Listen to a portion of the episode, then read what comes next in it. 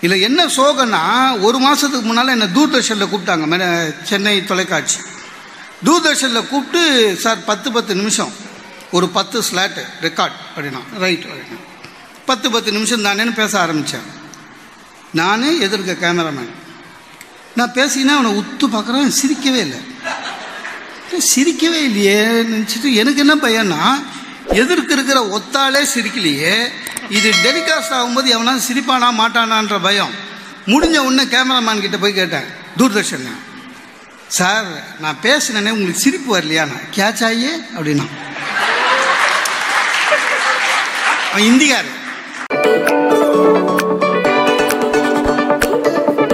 இந்த உலகத்திலேயே பொறாமப்படாத ஒரு ஜாதின்னு ஒன்று இருந்ததுன்னா அது ஆசிரியர் பெருமக்கள் மட்டும்தான். தங்கிட்ட இருக்கிற படித்த பசங்க கலெக்டர் ஆகிட்டான் தங்கிட்ட இருக்கிற படித்த பசங்க டாக்டர் ஆகிட்டான் அவங்கள விட ஆசிரியர்களுக்கு தான் ரொம்ப பெருமையாக என்கிட்ட படித்தவன் என்கிட்ட படித்தவன் இன்னைக்கு கலெக்டர் ஆசிரியர்கள்.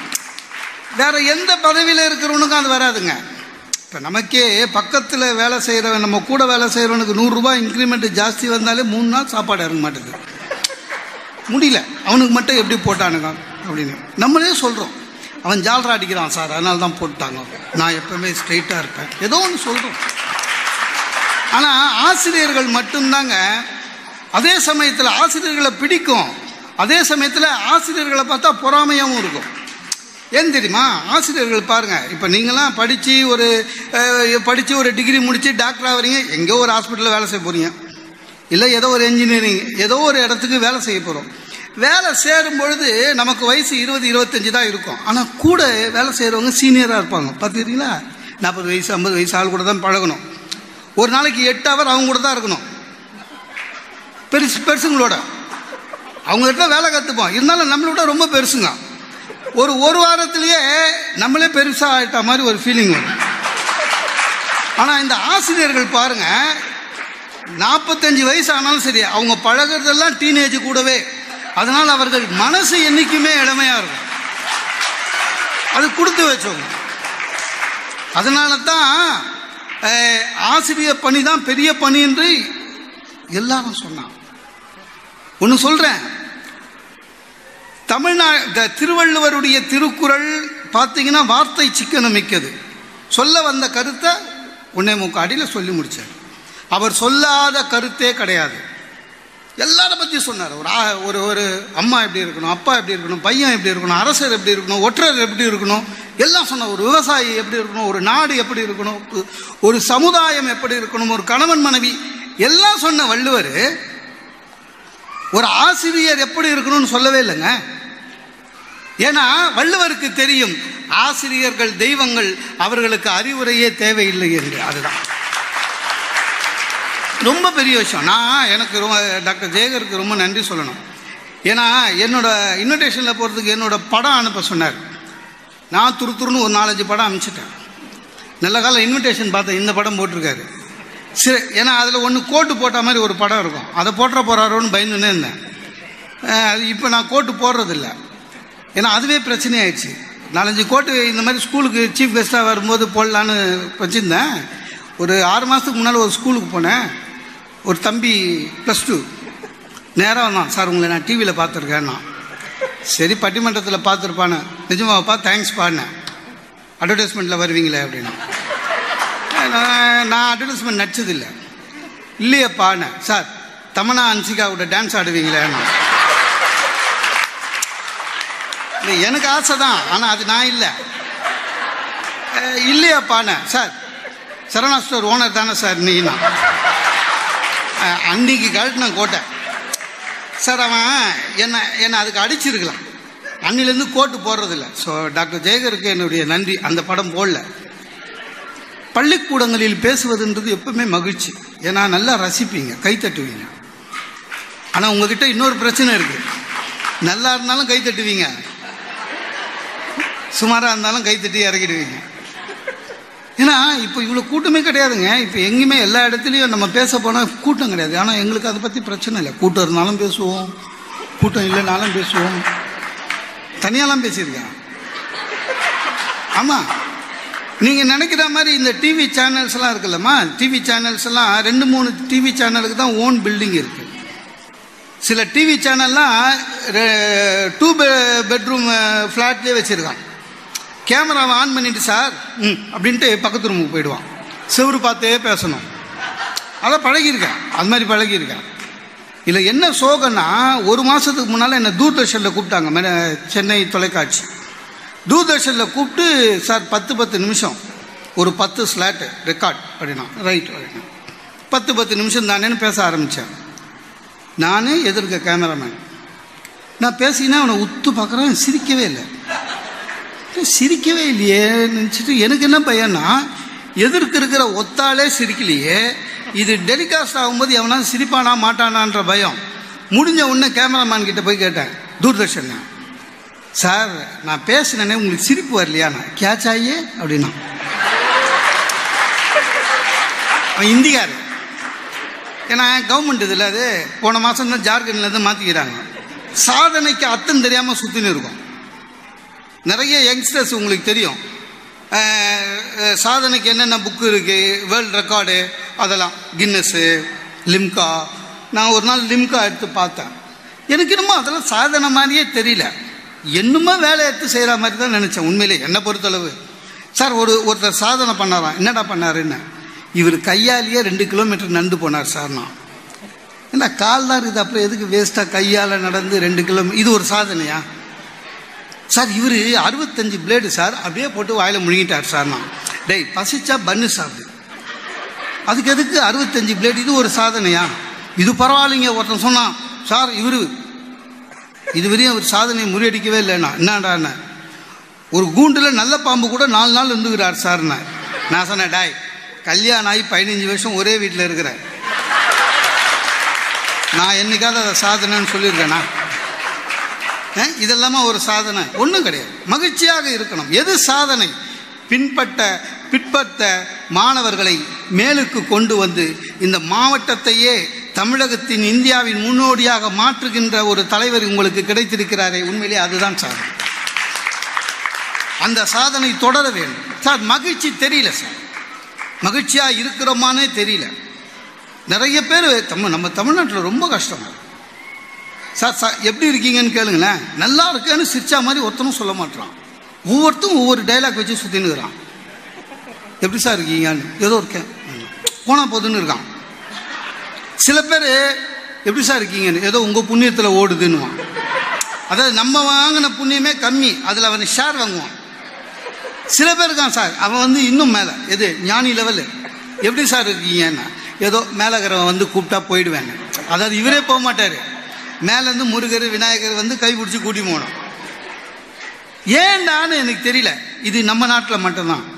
நீங்கள் வெளிநாட்டுக்கு போனீங்கன்னா ரெண்டு பிச்சைக்காரன் பார்த்துனா கூட மகிழ்ச்சியாக இருப்பான். குட் மார்னிங் அவர் யூ யார்? ரெண்டு பேரும் பிச்சைக்காரன். ஃபைன் தேங்க்யூ அப்படின்னுவான். நம்ம நாட்டில் மட்டும்தான் அது. சார் ஏழையாக இருந்தாலும் சரி பணக்காரனாக இருந்தாலும் சரி எல்லாம் அப்படி தான் எனக்கு ரொம்ப ஆச்சரியம். என்ன ஒருத்தர் கேட்டான் எப்படி சார் இருக்கீங்கன்னு? நல்லா இருக்கேன்னு. அவன் மூஞ்சி சின்னதாகிடுச்சு இவன் மட்டும் எப்படி நல்லா இருக்கான்? அதாவது நம்மளுக்கு என்னன்னா நம்ம நல்லா இல்லை அடுத்தவனை நல்லா இருக்கக்கூடாது நீங்கள் நம்ப மாட்டீங்க நான் நல்லா இருக்கேன்னு சொன்ன பிறகு அவன் சொல்கிறான் இன்னும் நல்லா இருந்து என்ன இன்னைக்கு இருக்கிறவன் நாளைக்கு இல்லைன்னா. பயந்துட்டேன். அதாவது நீ சாவு. பயந்துட்டேன்.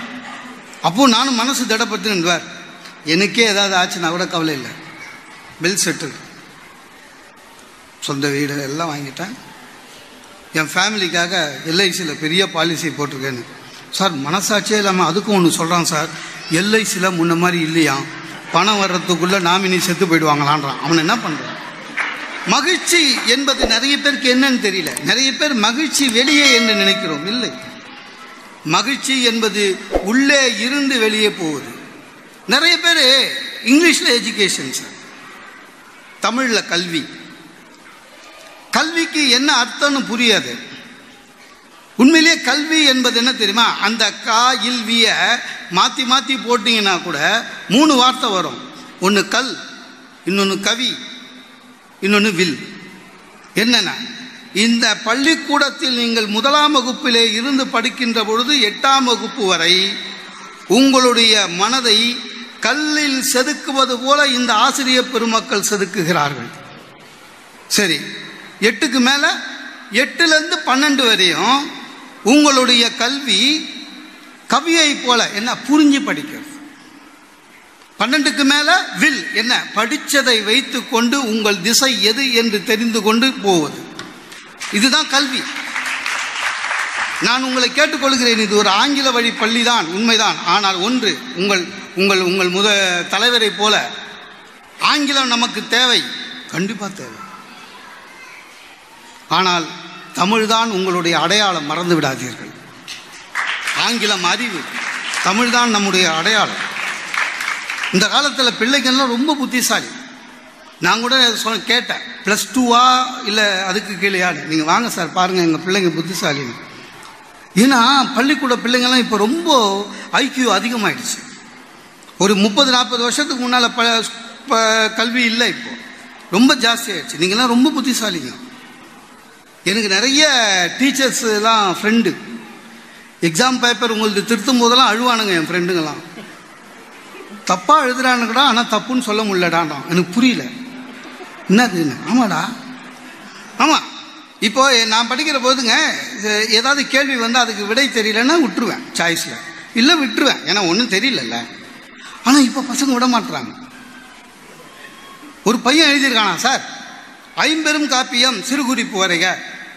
தெரியல இவனுக்கு. ஆனால் விட மாட்றான் சிறுகுறிப்பு தானே எழுதிடுவோன்ட்டு ஐம்பெரும் காப்பியம் அண்டர்லைன் பண்ணிட்டான். இது ஐந்து காப்பியம். ரெண்டு. ஐந்தும் பெரிய காப்பியம். மூணு. ஐந்தும் நல்ல காப்பியம். நீங்கள் தப்பே போட முடியாதுல்ல? கேட்டால் சொல்கிறான் இது சிறு குறிப்பு தானே அவ்வளோதான் சார் போதும். தப்ஸ்தான் அவன் சொல்கிறான் என் ஃப்ரெண்டு சொல்கிறான் மூணு மார்க்குக்கு ஒன்றரை மார்க் போட்டு தொலைச்சேன் வேறு வழி கிடையாதுன்னா. சார் ராமாயணத்தில் வருகிற பரதன் சிறுகுறிப்பு வரைக அது பரதனையும் தெரியல இவனுக்கு. ஆனால் பரதனை பற்றி பரதனை பற்றி கேள்வி மட்டும் பட்டிருக்கான். அவன் எழுதுறான் சார் பரதன் ராமனுக்கு தம்பி. அவன் இலக்குவனுக்கும் தம்பி. ஆனால் நல்லவன். முடிஞ்சு போச்சு. நானா இப்போ ஐக்கியூ அதிகமாயிடுச்சு. நாங்கள் படிக்கும் போதெல்லாம் வெறும் மனப்பாடம் தான் உங்களை மாதிரி புத்திசாலி கிடையாது. நான் மனப்பாடம் பண்ணி நெற்று பண்ணி பாஸ் பண்ணுவேன். எனக்கு ஆன்சர் பேப்பர் கொடுத்தவுடனே அந்த பேஜ் அப்படி அப்படியே எழுதுவேன். மனப்பாடம் தான் அதுவும் ஹிஸ்ட்ரி படித்தேன் ஷாஜகான் தாஜ்மஹாலை கட்டினார். ஷாஜகான் தாஜ்மஹாலை கட்டினார். தாஜ்மஹாலை கட்டியது ஷாஜகான் தாஜ்மஹால் அவ்வளோதான் கேள்வி எப்படி இருந்தாலும் அதான் வரும். ஷாஜகான் தட்டியது எது? தாஜ்மஹால் இல்லைன்னா தாஜ்மஹாலை கட்டியது எது? ஷாஜகான் முடிஞ்சு போச்சு. இப்போ அப்படி இல்லை. ஃபஸ்ட்டு ஸ்டாண்டர்ட்லேருந்தே உங்களுக்கு ஐக்கியூ மட்டும்தான் பார்க்குறாங்க உங்கள் புத்திசாலித்தனம் பார்க்குறாங்க இப்போது சின்ன பிள்ளைங்களுக்கு அப்ஜெக்டிவ் டைப் வந்துடுச்சு தாஜ்மஹால் கட்டியது யார்? A Shah Jahan. B Salman Khan. C Shahrukh Khan. முடிஞ்சு போச்சு. இவன் பார்க்குறான் ஷாஜகான் இருக்காது. நம்ம பார்த்ததே இல்லை. கிடையாது. சல்மான் கான் இல்லை. அந்த ஆள் மான் கறி சாப்பிட்டு மாட்டிக்கிறான். இல்லை. ஷாருக்கான் தான். கல்கட்டா டீமே அவன் தான் வச்சிருக்கான் ஃபெயில் ஆயிடும் ஆங்கிலம் முக்கியம். உண்மையே ஆங்கிலம் முக்கியம். ஆனால் தமிழும் முக்கியம். நானும் ஆங்கிலம் வந்து படிக்காமலே பாழா போனோம் புரியுதா? முக்கியம்னு இப்போ தெரியுது. நம்ம என்ன பண்ண முடியும்? சார் நான் படித்து முடிச்சுட்டு ஒரு ஒரு இன்டர்வியூக்கு போனேன். அந்த ஹெச்ஆர் என்னை கேட்டார்? What you think about the management அப்படின்னாரு. நிர்வாகத்தை பற்றி என்ன நினைக்கிறாய்? நான் சொன்னேன். இதனை இதனால் இவன் முடிக்கும் என்றாய்ந்து அதனை அவன் கண் விடல். ரெண்டாயிரம் வருஷத்துக்கு முன்னால் திருவள்ளுவர் மேனேஜ்மெண்ட் பற்றி எழுதினது அதுதான். இன்னி வரையும் அதுதான். இந்த வேலையை இவன் செய்வான்றதை முடிவு பண்ணி அந்த வேலையை அவன்கிட்ட விடு. இப்போ நான் தமிழில் திருக்குறள் சொன்னேன்னா ஹெச்ஆர் என்ன பண்ணால் நான் என்ன கேட்டேன் நீ என்ன சொல்கிற அப்படின்னா வள்ளுவர் சொல்லியிருக்கார் சார்னு. அவர்கிட்டயே வேலை கேள்வி சார் இங்கிலீஷ் தெரியாமலே தப்பிச்சு தப்பிச்சு தப்பிச்சு ஏதோ ஒன்று வந்துட்டேன். என்னன்னா என் சிஇஓ ஒருத்தர் ஒரு ஆறு மாதத்துக்கு முன்னால் வேலைக்கு சேர்ந்தார். சீஃப் எக்ஸிக்யூட்டிவ் ஆஃபீஸர் அவர் ரொம்ப ஸ்ட்ரிக்ட்டு எப்படி? மெட்ராஸில் கம்பெனி ஓனரு தமிழர். அவரும் தமிழர். ஆனால் இங்கிலீஷில் தான் பேசணும் ஆஃபீஸில் ஸ்ட்ரிக்ட்டு வந்து என்னை கூப்பிட்டாரு. நீங்கள் வெளியில் தமிழ்ல எல்லாம் பேசுவீங்களா? சொன்னாங்க. எஸ் சார் இங்கே ஒன்லி இங்கிலீஷ் அதுலேருந்து அவர்கிட்ட பேசுறதே விட்டேன். ஏன்னா பெரிய பிரச்சனைங்க. நம்ம என்ன சொல்ல போகிறோன்றதை மனசுக்குள்ளேயே டிரான்ஸ்லேட் பண்ணணுமா அதை வந்து ஓ சொல்லும்போது தடங்குமா திக்குமா? எதுக்கு பிரச்சனை? பேசுறதே இல்லை. அன்றைக்கி என்ன ஆயிடுச்சுங்க? ஸ்கூட்டரில் போனேன். ஆஃபீஸுக்கு போகும்போது நின்று இந்த குட்டியானன்னு ஒரு வண்டி இருக்குது தெரியுமா? அது என்ன வண்டியோ? குட்டியான குட்டியானன்னு சொல்லியே வேனு அது பின்னால் வந்து இடிச்சிச்சு. என் மட்காடு நசுங்கிடுச்சு. இப்போ நான் லீவு சிஓக்கு தான் சொல்லணும். அந்த ஆளுக்கு இங்கிலீஷில் தான் சொல்லணும். நமக்கு அது வராது. அப்புறம் என்ன பண்ணேன்? எது தோராயமாக சொல்லலான்னு ஃபோன் அடிச்சிட்டேன் எடுத்துட்டார். சார் மோகன சுந்தரம் சார் எஸ் எனக்கு மார்னிங் சார் நான் எஸ் சார் குட்டியான ஹிட் மீ சார்னு வாட் அப்படின்னா இல்லை சார் குட்டியானை அதாங்க குட்டியானை தானே அந்த வண்டி பேர்? அது என்ன நம்ம டாட்டா இதெல்லாமே ஒன்றும் தெரியாது குட்டியானை. குட்டியான hit me sir are you riding in forest அப்படின்னாரு ஃபாரஸ்ட்லியாக இருக்கிற நான் பார்த்தேன். என்ன சொல்கிறதுன்னு தெரியல. சார் மட்காடு நசுங்கிச்சின்னு தமிழில் சொன்ன நசுங்கிறதுக்கு என்னன்னு எனக்கு இங்கிலீஷில் தெரியல. நசுங்கிச்சின்னு சொன்னால் அவனுக்கு புரியாது. சொட்டையாயிடுச்சின்னு சொல்லாமான்னு பார்த்தா கிண்டல் பண்ணுறோன்னு நினச்சிப்போம் ஏன்னா அவர் சொட்டை. மொத்தமாக சஸ்பெண்ட் பண்ணிட்டு போகிறான்னு டக்குன்னு என்ன பண்ணேன் எனக்கு தெரிஞ்ச ஒரே English. Sir I am suffering from ஃபீவர்னு வச்சிட்டேன். ஆங்கிலம் முக்கியம். ரொம்ப முக்கியம். நான் இங்கே மாணவர்களுக்கு வந்து உங்களை வந்து கட்டுப்படுத்துகிறேன்னு நினைக்காதீங்க. இன்றைய சூழ்நிலையில் மாணவர்களுடைய ஒரே எதிரி மொபைல் ஃபோன். ஞாபகம் வச்சுக்கோங்க. அதை விட்டு வெளியில் வந்துட்டீங்கன்னா பிரகாசமாக வருவீங்க. அது வரும் தானா உங்ககிட்ட. ரொம்ப கஷ்டமாக இருக்குங்க. என் வயசில் இருக்கிறவங்களுக்கே கஷ்டமாக இருக்குது மொபைல் ஃபோனை வச்சுக்கிட்டு ரொம்ப கஷ்டம் சார். காலைல ஆறரை மணிக்கு எழுந்து இப்படி பார்க்குறேன் எழுபது பேர் குட் மார்னிங் சொல்லிக்கிறான். எழுபது பேர். அவனுங்கெல்லாம் அலாரம் வச்சு எழுந்துக்கிறானுங்க குட் மார்னிங் அனுப்புறதுக்கு. கூட காலங்களில் ஆறு மணிக்குங்க பழமொழி அனுப்புகிறான் நாளை நிச்சயம் இல்லை. ம் காலங்களில் ஆறு மணிக்கு படிக்கிறோம். நாளை நிச்சயம் இல்லை. ஒருத்தன் சொல்கிறான் சுனாமி வந்தாலும் கவலைப்படாது. எப்படா எப்படி கவலைப்படாமல் இருக்கு? ஏதோ ஒன்று போடுறது. ஃபார்வர்டு தானே? சும்மா. ஆக சில பேர் வாழ்க்கையை வாட்ஸ்அப்லேயே முடிச்சிடறான். அது மாதிரி இருக்கக்கூடாது. உங்களுடைய முதல் கடமை கல்வி கற்பது. உங்களுடைய இரண்டாவது கடமை கல்வி கற்பது. உங்கள் மூன்றாவது கடமையும் கல்வி கற்பது. மறந்து விடாதீர்கள். எல்லாம் மாறி போச்சு முன்ன மாதிரி இல்லை. போட்டி உலகம் ஆயிடுச்சு. சார் நூறு மார்க் எடுக்கிறவன் ஃபர்ஸ்ட் நூறு மார்க்கே மூணு நாலு பேர் எடுக்கிறான். தொண்ணூத்தொம்பது புள்ளி ஒம்பது ஒம்பதுன்றான் பயமாக இருக்குது. ஒரு காலத்தில் நான்லாம் நாற்பத்தி ரெண்டு மார்க் வாங்கினேன்னா அவ்வளோ சந்தோஷப்படுவேன். எல்லாரும் உங்களுக்கு சொல்லுவாங்க ரோல் மாடல் ஐயாவோட ரூமில் அப்துல் கலாமை பார்த்தேன். படம் வச்சிருந்தார். சரி எல்லாருமே சொல்கிறோம் அப்துல் கலாமா நம்மளுக்கு ரோல் மாடல் இல்லை இல்லை. அப்துல் கலாமுக்கு யார் ரோல் மாடல் அப்துல் கலாமுக்கு யாரும் ரோல் மாடல் இல்லை. அப்துல் கலாமே ரோல் மாடலாக மாறினார். இப்போ நம்மளும் எல்லாரும் ராக்கெட் விடுவோமா? அதெல்லாம் கிடையாது. ரோல் மாடல் என்பது யாரு? நாம தான். நாம் மற்றவருக்கு ரோல் மாடலாக மாற வேண்டும். பேரண்ட்ஸும் அதை ஒத்துக்கணும். அதுதான் பிரச்சனை. ஏன் நான் படிக்கும் போதே எனக்கு அந்த பிரச்சனை இருந்தது. எனக்கு ரோல் மாடல் யார் தெரியுமா? எங்கள் அம்மா அப்பா சொல்லி சொல்லி சொல்லி எங்க எனக்கு ரோல் மாடல் மகேஷ்னு பேர். எங்கள் பெரியப்பா பையன். என்னோட ரெண்டு வயசு கூட. உயிரட்டான் என் வாழ்க்கையில். எல்லாத்துலேயும் நூறு வாங்குவாங்க. இந்த நூற்றுக்கு நூறு வாங்குற மைனாரிட்டி அவன். நம்ம நாற்பது ஐம்பது வாங்குற மெஜாரிட்டி நான் நாற்பது வாங்கிட்டு அவ்வளோ சந்தோஷமாக வீட்டுக்கு வருவேன். எங்கள் அம்மா அவ்வளோ திட்டுவாங்க. அவன் பார் நூறு வாங்கியிருக்கான். அவன் பார் ஃபஸ்ட்டு வரான். அவன் இன்ஜினியரிங் சேர்ந்துட்டான். நம்ம வாங்கின மார்க்குக்கு பிஏ ஹிஸ்ட்ரி தான் கொடுத்தான். இன்ஜினியரிங் சேர்த்துட்டான். அவனை மாதிரி வா அவனை மாதிரி வா அவனை மாதிரி அவன் வேற சும்மா இல்லாமல் கேம்பஸ் இன்டர்வியூவில் அமெரிக்கா போயிட்டான். அமெரிக்கா போயிட்டான் அமெரிக்கா போயிட்டான். அமெரிக்கா நீ அம்ஜிகரி லேகரி அம்ஜிகரி ஐயோ! என் ஒரே எதிரி மகேஷ் தான். நல்ல காலம். மூணு வருஷத்துக்கு முன்னால் தான் எனக்கு திருப்தி ஆச்சு. என்னன்னா அவன் அங்கே போனானே அங்கே என்ன பண்ணான் லட்சக்கணக்கில் சம்பாதிச்சான் அங்கேயே ஒரு கருப்பு இன பெண் இருக்குல்ல நீக்கிறோம் அவங்கள லவ் பண்ணி கல்யாணம் பண்ணினான் இப்போ நான் அடித்தேன் எங்கள் அம்மாவை. அம்மா மகேஷ் மாதிரி அப்படின்னு. ஐய் கம்னு அவன் கெட்ட பையன். அப்போ ரோல் மாடல்னா என்ன? அதான். மாணவர்களே உங்களுக்கு ரொம்ப முக்கியமானது எது தெரியுமா? மூணு விஷயம்தான். ஒன்று உடம்பு. ரெண்டாவது அறிவு. மூணாவது ஒழுக்கம். இந்த உடம்பு ரொம்ப முக்கியம். உடம்பை பார்த்துக்கணும். சுவாமி விவேகானந்தரை விட ஒரு ஆன்மீகவாதி யாருமே இல்லை. ஆனால் அவர் கூட உடம்பை வந்து பத்திரமா பார்த்துக்கணும்னு சொல்லியிருக்காரு. உடம்பை பார்த்துக்கணும். அதே மாதிரி உங்கள் அறிவை விருத்தி செய்ய வேண்டும். ஒரு புத்தகத்தை ஒரு நாள் படிக்காமல் இருக்கக்கூடாது. ஔவையார் சொன்னாங்கன்னு சொல்லலாம். ஓதாமல் ஒரு நாளும் இருக்க வேண்டாம். காலை எழுந்தவுடன் படிப்பு. இதெல்லாம் சொல்லலாம் படிக்கணும். மூன்றாவது இது எல்லாத்தையும் விட முக்கியமானது ஒழுக்கம். ஒழுக்கம் இல்லாமல் நீங்கள் எவ்வளவு பெரிய அறிவாளியாக இருந்தாலும் கவலை இல்லை. சார் எல்லாம் மாறி போச்சு சார் இப்போ